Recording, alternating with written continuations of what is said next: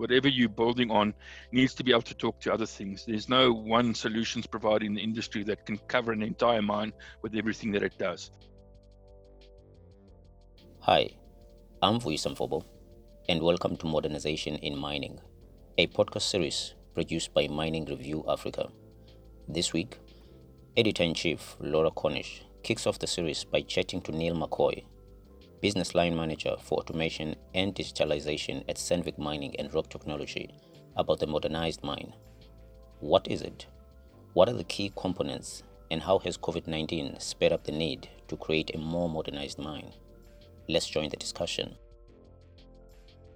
Neil, thank you so much for joining me today. I'm really excited to chat about a really topic of that's really trending in the industry at the moment, which is modernization in mining. So with that said, Neil, as an expert in this field, I'd really like to get your view on what you think Sandvik's view is in terms of what a modernized mine means. Well, thank you very much, Laura, for hosting us. So modernized mine, there are many different versions of what a modernized mine would be. Depending on people's vision. Ultimately, obviously, the least amount of people underground with the most amount of autonomy operating equipment and systems underground is really where people want to head. And there are obviously various steps in between. So we've developed products that can assist people to obtain various versions of a modern mine, depending on where they are in their state of development in relation to either digitalization or automation. So a modern mine would be somewhere where you could see what's happening in the operations in real time. You're getting feedback off of your equipment in real time. You're able to track and monitor your productivity. You are also able to control equipment either remotely or fully autonomously, and you're producing at your optimal. That's really, in a nutshell, what Sandvik sees as the modern mine. Brilliant, Neil, thanks. I think that's a really great description and one that really will resonate with the industry.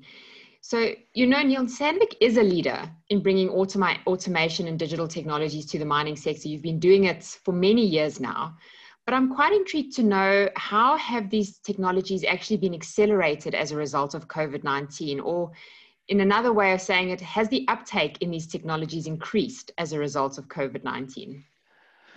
Well, certainly for the last 2 years, most of the players in the industry have had digitalization and automation on their agenda. What COVID has done now, with the limitations and restrictions of getting people back to the mine sites and getting the mine sites up and running, it's made them try to focus on how they could become more efficient and improve their operations and do things in a different way. And unfortunately, it's very, very difficult to do that if you don't have tools to assist you. So that's either in the form of automated equipment that can operate remotely, increase your typical working time during the shift, increase it and work during those daytimes either between shifts where you typically can't get people underground, or alternatively having an information management system that can assist you in providing you insights into what's happening in the mine in real time. So definitely, it's a key requirement for anyone going forward if they want to sort of still be a relevant player in the mining industry. And coupled to that, certainly in the last few months, 6 months at least, from a Southern African context, there have been network players as well that have come on board. Excuse me. On board, and they've also accelerated their solutions provision for mines, like, for example, the low-profile room and pillar mines in South Africa, where they've got a constantly expanding footprint, and it's always been very difficult to get a functioning network as close to the face as possible. So there are some exciting things that are coming out of that as well, which also help then speed up the digitalization agenda and roll it out a lot faster. But COVID has certainly forced the operations to think differently and to become more efficient. They have to digitalize to stay relevant, and they have to try expedite those processes. So, Neil, in a nutshell, would you agree with me in saying that COVID-19 has been positive for the industry in some regards in terms of how they've responded and changed the way they think? Absolutely. Because of having forced even the likes of Sandvik to think very differently about how we do things, it has certainly, I think, given the little push that everyone needed to start taking digitalization and automation seriously and starting putting it into the plans in terms of how they're going to improve their operations.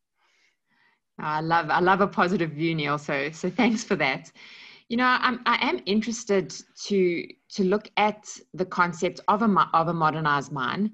And from your perspective, Neil, as Sandvik, as an OEM, as a solution provider, what do you need from the mining industry to make a modernized mine actually work? The first step is obviously connectivity. So the network is the heart of everything. If you can have very basic steps and basic network connectivity in place to get basic data flowing and working, but if you want to take it the next step, really connectivity sits at the heart of everything. So you need proper communications down to the working place as close as practically possible, and you need the infrastructure and backbone to support that. That's the starting point. The second thing from my point of view is what I always try discuss with clients is that, you know, where do we want to head with this technology? We need to start off at a certain point. We need to look at what is going to assist us in the immediate future. What are the key things we're trying to focus on right now? Pick the tools that we can use that can help us on that journey. And then from there, we can start building digitalization and automation solutions into the mining environment. It is quite an onerous task to implement new technologies. There's a whole change management process to go through. And by following sort of a phased or stepped approach, it certainly helps facilitate that. So, focus immediately on what you want to do right now and what you want to improve. Choose the relevant digital tools that can assist you to do that.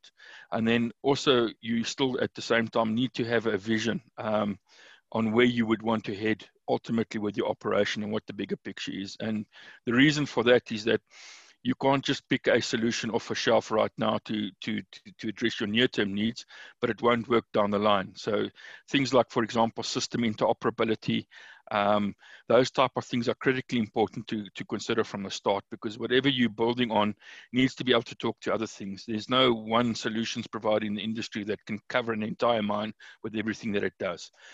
There are solutions providers like Sandvik that focus on certain niches. And then there are people who focus on the higher overall mine mineral resource planning level, and all these systems need to talk to each other and feed into each other for the mine to have an effective way of operating and understanding what's going on in the operation. So they need to consider interoperability as well. That is absolutely key to deciding on which way they want to go. You know, Neil, I think from my perspective, one of the most important things about getting a mine, you know, onto that level of modernization and automation, you need a certain amount of buy-in or willingness to embrace technology from the mining industry. So would you agree with that statement about, you know, having that management buy-in to bring mines, you know, sort of into the next generation? It is absolutely critical to have that, Laura. When I first started my mining career many years ago, a wise old mine captain said to me, just remember, son, you only have to focus on what they manage you on. And if it's not important to your manager, then it's not important to you. So it's very important for senior management to have that vision and to have the understanding of what they want to do. And then from there, it's then a lot easier to start implementing it into the operations.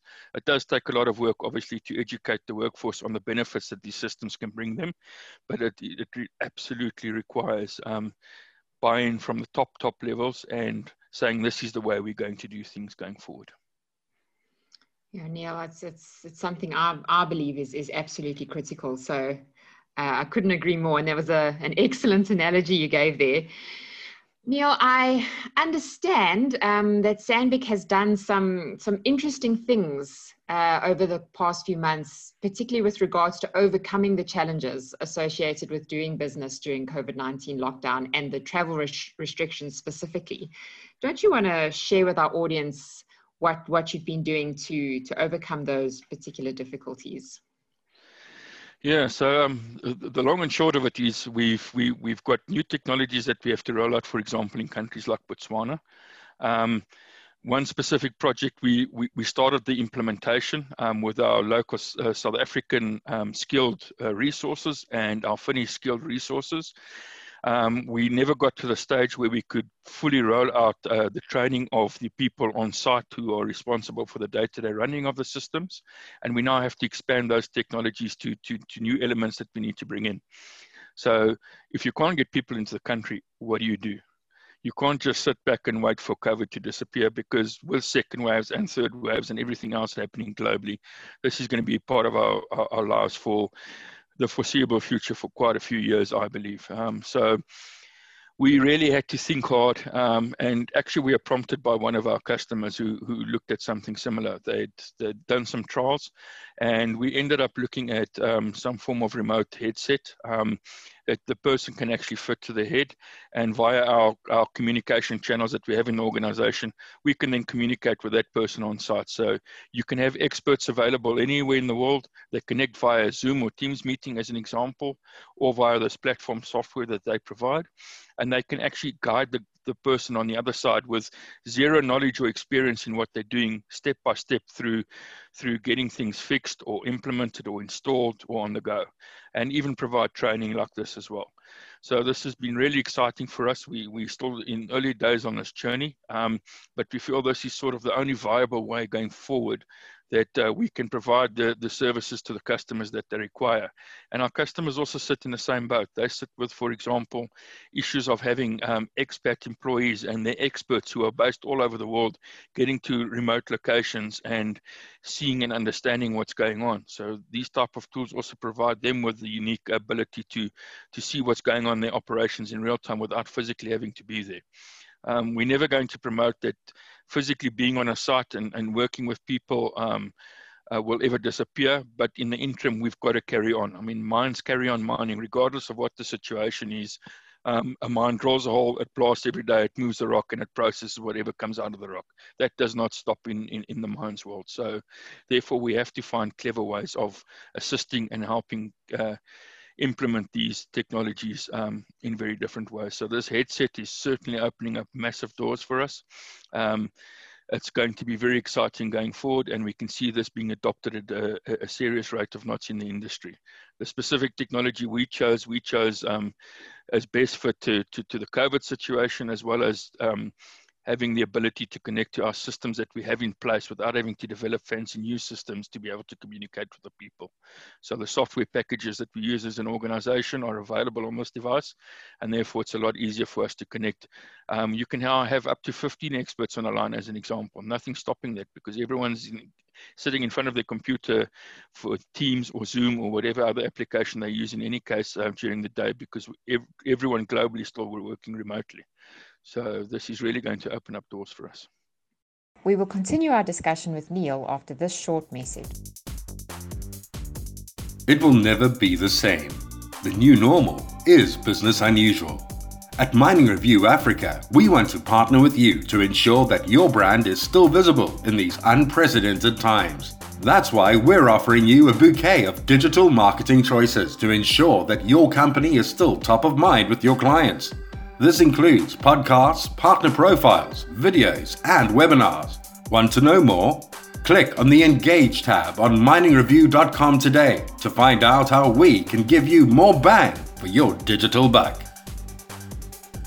Welcome back to our conversation.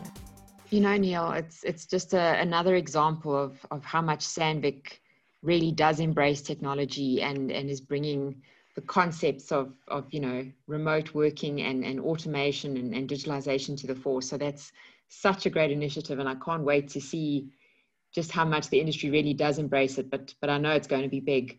But it brings me to another question, Neil, and that's about, you know, at some point we will sort of resume some normalcy, even though it may not be, like you said, in the foreseeable future. But do you think we're going to revert back to the way we used to do things, or are you hoping and expecting that the adoption of these new ways of doing business is something that's going to stick and stay with the industry? Well, to my mind, it has to. So if each and every single mine decides they're now going to digitalize, the amount of resources that you'd require, let's say tomorrow everyone clicked the magic green button. The amount of resources that you'd require, both from a customer point of view and from a supplier solutions provider point of view, would be enormous. Just the example I cited regarding that headset usage, getting resources to site. There are only a certain key small pool of skilled resources. And how do you expand and get them to teach and hand over skills to other people if you don't try use these type of technologies? Because it's impossible to get someone to a mine site, get him to spend time there, get him to have him go through the same induction processes that the people on site need to go through.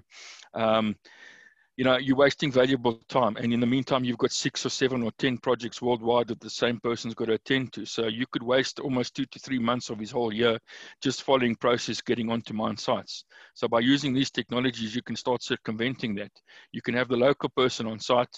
You can have these people sitting remotely and supporting up to 15, 20, 30 local people at any given stage through this process. So we definitely won't revert back to the way we're doing things, and we'll certainly help guide our customers going forward in terms of understanding what these types of technologies can bring to them and their advantages.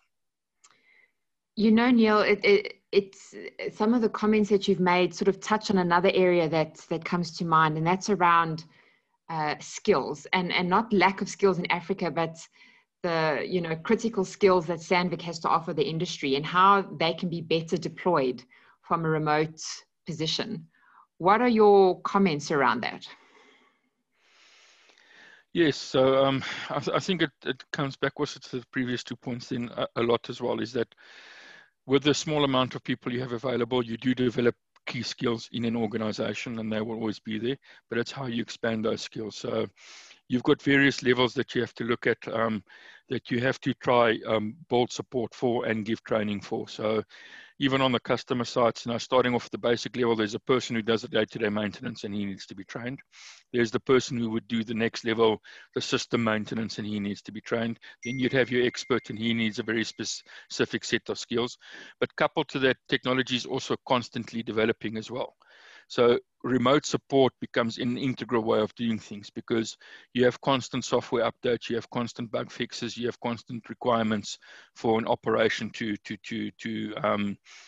be able to continue operating.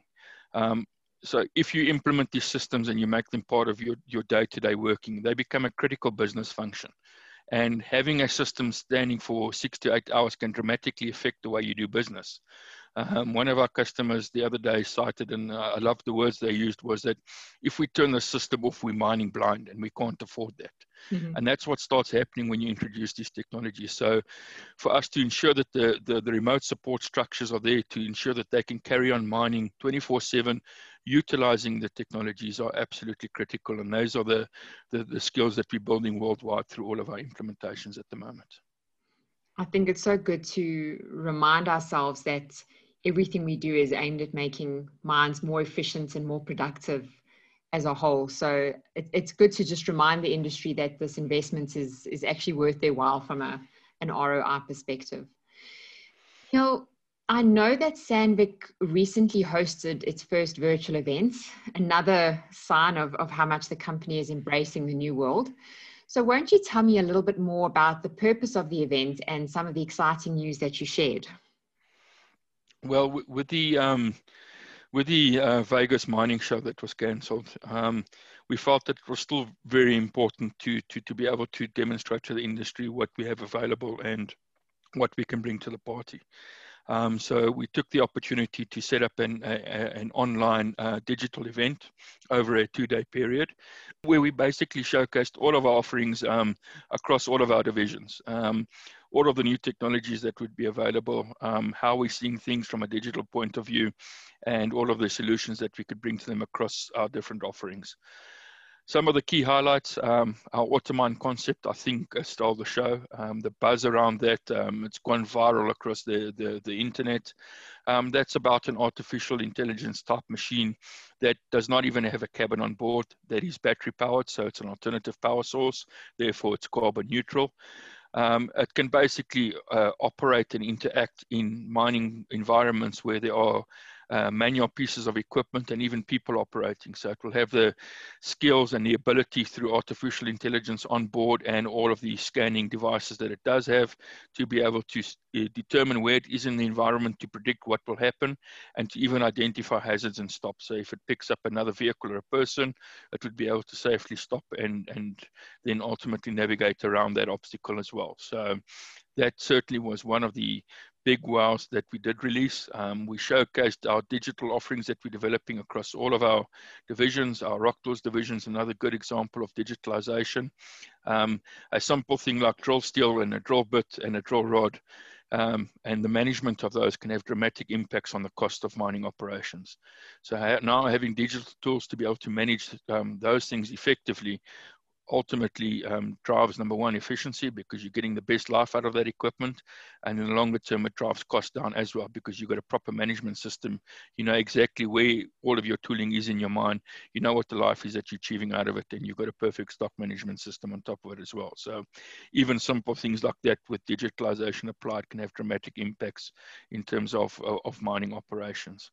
We had some serious panel talks as well, some very lively panel talks with customers about the implications of technology and the processes to follow to take them through their journey on digitalization or automation as well. And I think those were accepted very well by the audience as well.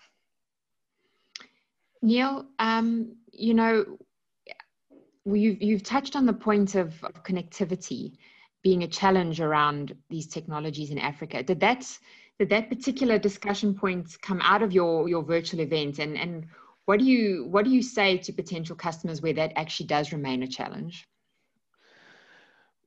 Well, it's a process, and this is where partnership is so important. If you want to implement technologies in remote environments, there are a whole lot of things that need to be in place, and connectivity sits at the heart of it. And for Sandvik, for example, to say that, well, that's not our problem, wouldn't fly. We need to work with the customer, with the solutions provider for the network, because ultimately our equipment has to function over that network. So we need to help ensure that that network is adequate to be able to provide what we want, and then it also has the capability to provide all the other requirements that the customer may have, because we are not the only requirement that operates over that network. So there are certainly many solutions that are coming up that enable people to set up local networks on mine sites. So I don't think that is so much of an excuse from remote environments anymore. It must just be understood up front that will take some investment, and it will take a process to get the solution to function the way it should.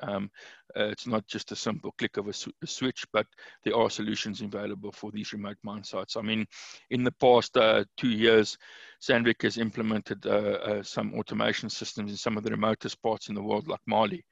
In the middle of nowhere. So, you know, saying that Africa has connectivity issues is no longer valid.